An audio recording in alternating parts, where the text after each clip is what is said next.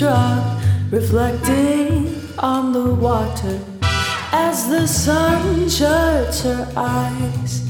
Don't know why you'll uncover. Watch the tide roll in with the moonlight. Everything is silent on this Louisiana. Hello and welcome. You are joining us for Missing Magnolias. I am Dr. Michelle Janice, and I am with my co-host Scarlett, whose last name I have conveniently forgotten. We are two gingers who are slowly trying to earn back our souls. Today Oh we my have God. Holden White. I have to interrupt you. I've been mispronouncing your name this entire time, and you have not said a thing. I've lost my Louisiana card. I feel so much shame. Anyway, you're doing a beautiful job. I'm an introvert, so thank you for taking the lead and keep going. You're doing beautifully. No problem. One of our goals of our podcast is to raise awareness and to share the light with victims of crime. We want to make sure that we aren't sensationalizing stories and that we are bringing back this central feature of the victim experience. We had a high profile case here in Lafayette. Holden was victim of a violent crime. He has survived. Thank you, Holden. Welcome. Thanks for having me. I've been using my little platform to bring awareness to my case and then bring awareness to not online dating, but just being careful as to who you meet. Because there's nothing wrong with online dating. I've said to many people before, online dating was not the reason for my incident, it was the person who I met up with. It's been approximately seven months since my incident, and I'm still doing just fine. Can I just say, I've met with you a few times now, and you probably get this a lot. You're amazing. You're 19. You've got your shit together in the way that most adults don't. You're amazing. Thank you so much for taking the time. I know you're super busy with school, you've got work. In between, you've got doctor's appointments, meetings with the media, the DA. Your life has just blown up since the summer. We've had other guests on who can echo that. They're not really prepared, but then something like this happens and there's a lot of aftermath. A lot of the day and day has kind of changed for them in terms of what they have to deal with legally and all of these kind of hurdles. So thank you again for being here. Yeah, of course. I mean, staying busy like this hasn't really been a problem for me. I don't want to be stuck in some little bubble of not doing nothing. That's why I'm just happy that I'm always busy. Took seven months, but the DA is finally able to press charges for the hate crime. Has it been weird having all of this attention after this has happened? And at this point, it's getting national attention. How has all of that been for you? The attention has been very interesting. That's a word I could put on it. It's been good attention, but it's also been bad. Some people just try to be too much into my area. Basically, they just want to know everything. I'm just like, you can't know everything. Then there's also the rude people who are homophobic. It's against my views. And once I state, like, I don't care what they have to say, their quickest go to insult is, you should be dead. He should have killed you. You should be dead because of your attitude. If that's what you think, then it is what it is. I mean, I know I'm here for a reason. You can continue on having that mindset, but just know that your mindset's not going to get you anywhere. I seem to say a lot of things that make people upset. And that's another thing that came with like all the popularity of my case. That I was always a very vocal person on what I believe in, and all the people who had opposite views seem to want to comment, and they don't know that I'm the type of person who will respond.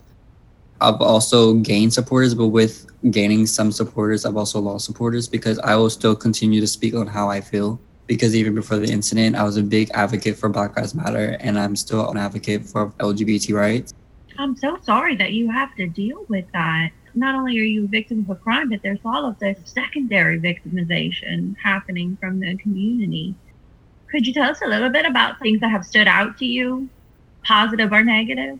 I've had people reach out to me and be like, I went through a similar experience and you inspire me. I've also had people who have went through way worse try to say that my incident was worse, but I know their incident was like 10 times worse than mine. Like some people have like literally been severely traumatized. My incident was bad, of course, but I'm just happy that I'm able to sit here and make people feel better. It's just what my goal was mainly, just to help people get better and realize that they can push on not to be stuck in some little bubble that they were stuck in. I want everyone to know that they will be okay, no matter how severely affected they were.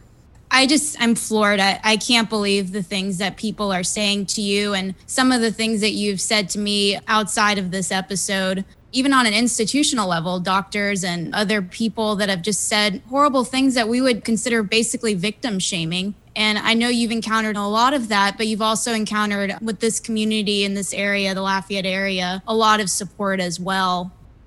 What's been something that's been really helpful that someone has said or done that's helped you gotten through this experience? The most positive thing was the GoFundMe. When I first left the hospital, I was out of work because I couldn't use my hands. And I had about 300 in my account and I had to make that last. I was like, what am I going to do? I didn't know nothing about the GoFundMe when I first woke up. So I was like, damn, okay, so what am I to do? And then they're like, so your GoFundMe's reached $60,000. And I'm like, what? and they're like, yeah, we set up a GoFundMe. I'm just like, oh wow, okay, so we're gonna have everything covered then. We covered every medical bill because since the incident, my GoFundMe has reached one hundred thousand, no, one hundred and eleven thousand dollars. It's went up eleven thousand dollars within the past month. Oh wow! I'm guessing NBC brought a lot of attention to it. The GoFundMe was the biggest thing, and it's still helping me to this day other than the GoFundMe, all the support that I received, I'm surprised that people from all over the world know about my story. I'm just happy that I have all the support.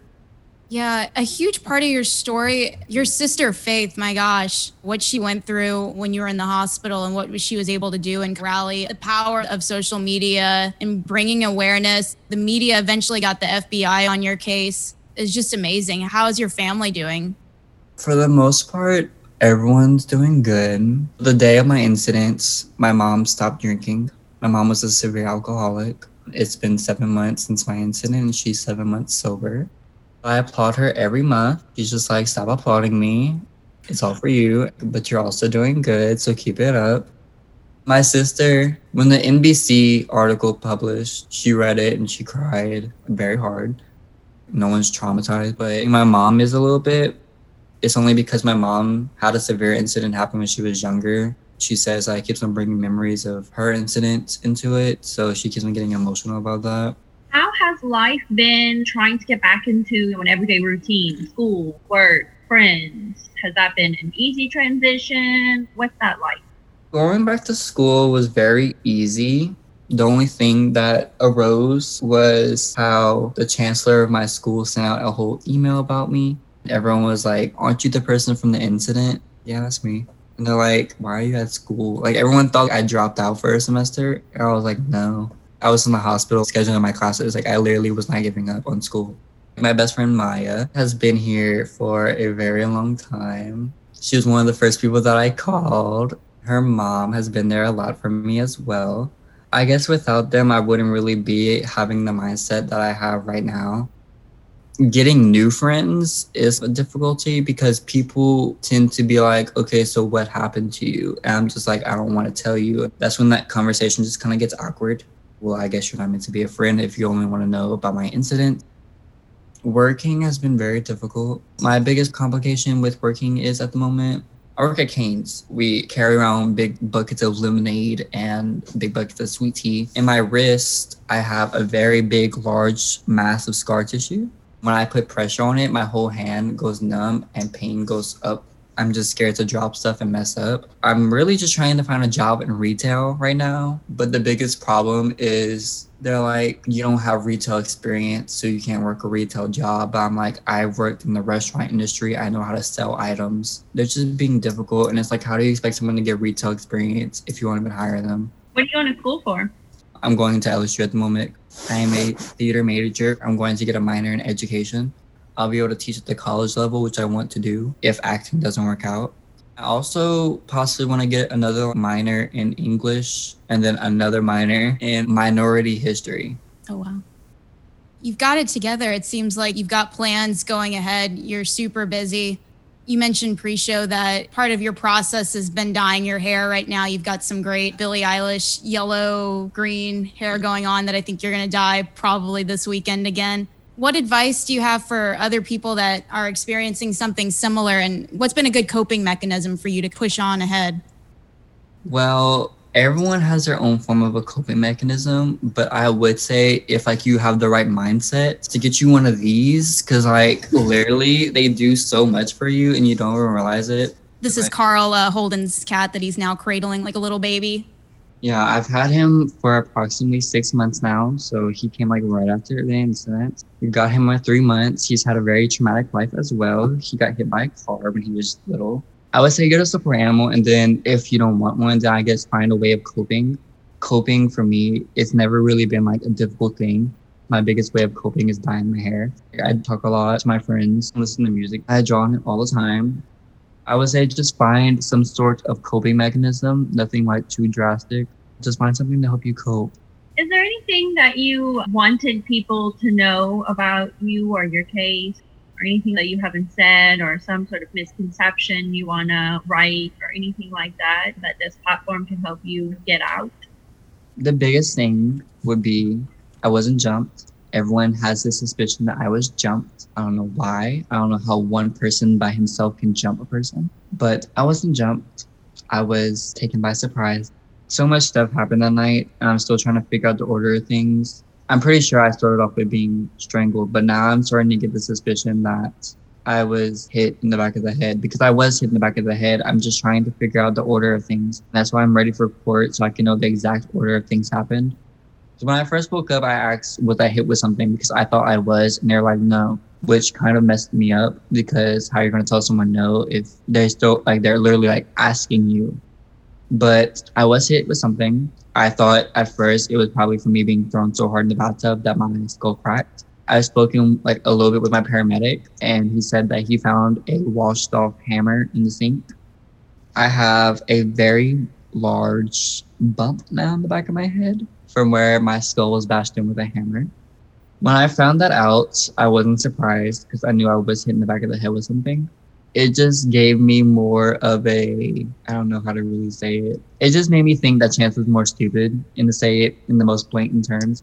He did multiple different things to try to kill someone and he failed.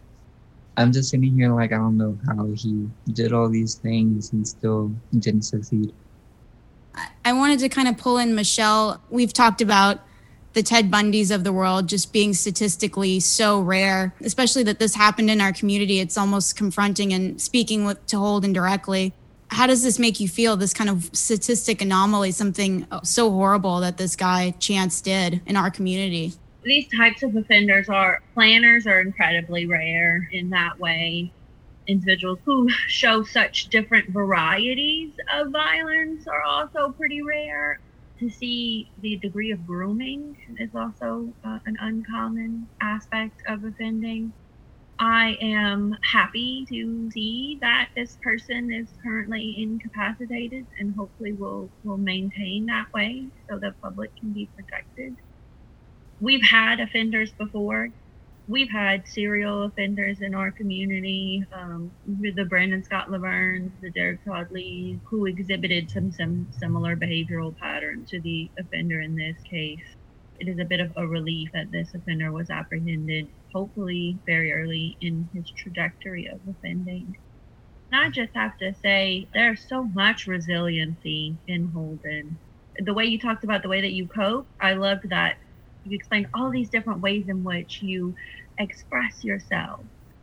You practice self care with your hair, with the, your poetry that you love to read, and then you open yourself up to the people who are safe for you.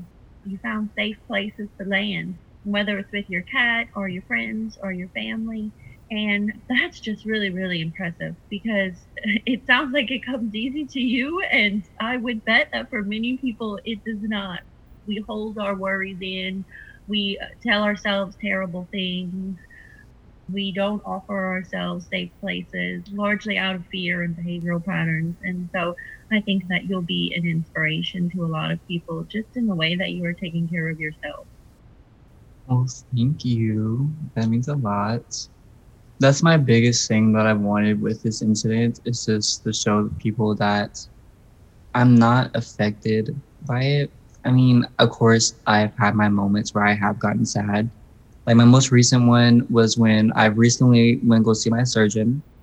I've told him that like I'm still experiencing like severe like numbness. I got upset because he told me that there is a big possibility that it might not come back. When he told me that, of course, when you have numbness in your hand, you're going to not use it as much as a hand that you have full feeling in. For him to tell me that, I got a little bit upset. I have come to the point that I need to just push on with it. I mean, my main goal is just to keep on going to therapy. The numbness, if it stays there, then I mean, so be it. I want to be able to use it again. That's my biggest thing. And it's getting there slowly. I mean, I'm able back a little. I want people to know that there's always a safe place no matter where you are, no matter who you're with. I'm happy that I'm able to help so many people, and that's my goal is to continue helping people. That's such an amazing stance to take on what you've experienced firsthand. I really commend you for that. Just one other thing that I'd really want to kind of pull into the mix about your case. I'm so glad that they were they're pushing for the hate crime. I think this is going to greatly affect other people and help anyone else that might experience something like this. It might create some sort of precedence and also letting people know that a hate crime can happen. It could be a gay person, a gay offense towards another gay man. I know that some people even though it's 2021, they may not be able to comprehend that this happens. You can probably speak to that better than anyone the biggest thing that I have come to realize is that many people, as you said earlier on, that people have thought my case has been very controversial. Just because someone's gay doesn't mean that they can't commit a hate crime against a gay person. That's the same thing as racism, for example. Anyone can be racist. I mean, they have white people out there who don't like being white. That's why I want people to realize that a gay on gay hate crime can happen but another thing I want people to realize that even if it wasn't a hate crime or anything like that, there's still no reason why it should have went to the type of extent that it went. This was a hate crime because he had internalized homophobia, and secondly, he had a picture like he idolized Jeffrey Dahmer. If you go into detail on what Jeffrey Dahmer did, you would realize the type of crimes that he did. And I have people try to argue with me on how Jeffrey Dahmer used to lure gay people, gay people because they were easier victims to choose. what people don't realize is that because just because someone's gay doesn't make them an easier victim they're gay because they love that type of gender. It doesn't matter if they're gay. It doesn't make them an easier target. You're just targeting them because they're gay. I want people to realize that I can't argue this enough, but literally people just sit here and try to argue back and forth that I'm not going anywhere with my argument. I know what I know. I see what I saw. If they were sitting in my stance, they would be fighting for the same rights that I am fighting for today when you sit there and literally watch your wrists open, you're going to sit there and fight for what you believe in. I don't understand why everyone just thinks that it was just a little, because I'm sorry, I'm ranting now. I'm getting upset. But literally, like Lafayette Police Department labeled it as a lover's quarrel, but we are meeting up for our first date. So, how could it be a lover's quarrel if we're meeting up for our first date? Secondly, how are you just going to cut it off as a lover's quarrel? There's no way that an argument can get that bad they labeled it not a hate crime because they didn't have enough evidence. Me, myself, and all the things that I went through were the evidence that you had for itself. And then when you go look at his profile picture, that's another set of evidence. You see the type of person that he is following. He is literally having a serial killer post that's profile picture. And then when you scroll through more pictures on his profile, you see other serial killers. I don't understand why people feel the need to defend someone who did such a heinous crime. You slice open someone's wrist you stab them in the throat six times with just the tip of the, the knife, basically like torturing a person. And then you strangle them and you bash the back of their head with a hammer. What's in there seems right. I don't understand. He thought I was dead. That's why he called the police. He thought that I was dead. He wanted the police to do something with the body. That is why he called. He basically didn't want to do anything with the body. And he was like, I'm like, he was accepting his crime. He confessed. He confessed to murder. You're amazing. And thank you so much. Michelle, do you have anything that you might want to tack on? I know, but jump on at any point. Yeah, I just wanted to say thanks for making yourself vulnerable and telling us the story. And we look forward to seeing how bright your future is going to be. Thanks. I mean, that's all I want to do mainly is just keep everything positive and keep on going and continue to fight for my case. And that's the one thing that I'm never going to stop doing, whether it's after court, before court, the day of court, I'm not going to stop. And I want everyone to realize that because he deserves to be pressed with the crimes that he deserves. as an ending statement, I just want people to know that you can never stop fighting for something that you believe in, no matter what it is. And if anyone or everyone is against what you believe in, that doesn't matter because you still believe in it and it is your belief, and you must not let anyone else influence your beliefs. You're awesome. And thank you so much. We're going to be following your case closely. And if you ever want to come back on, please do and update us. Thanks, everybody. Till next time. Keep us updated and thank you again. Bye. Thank you.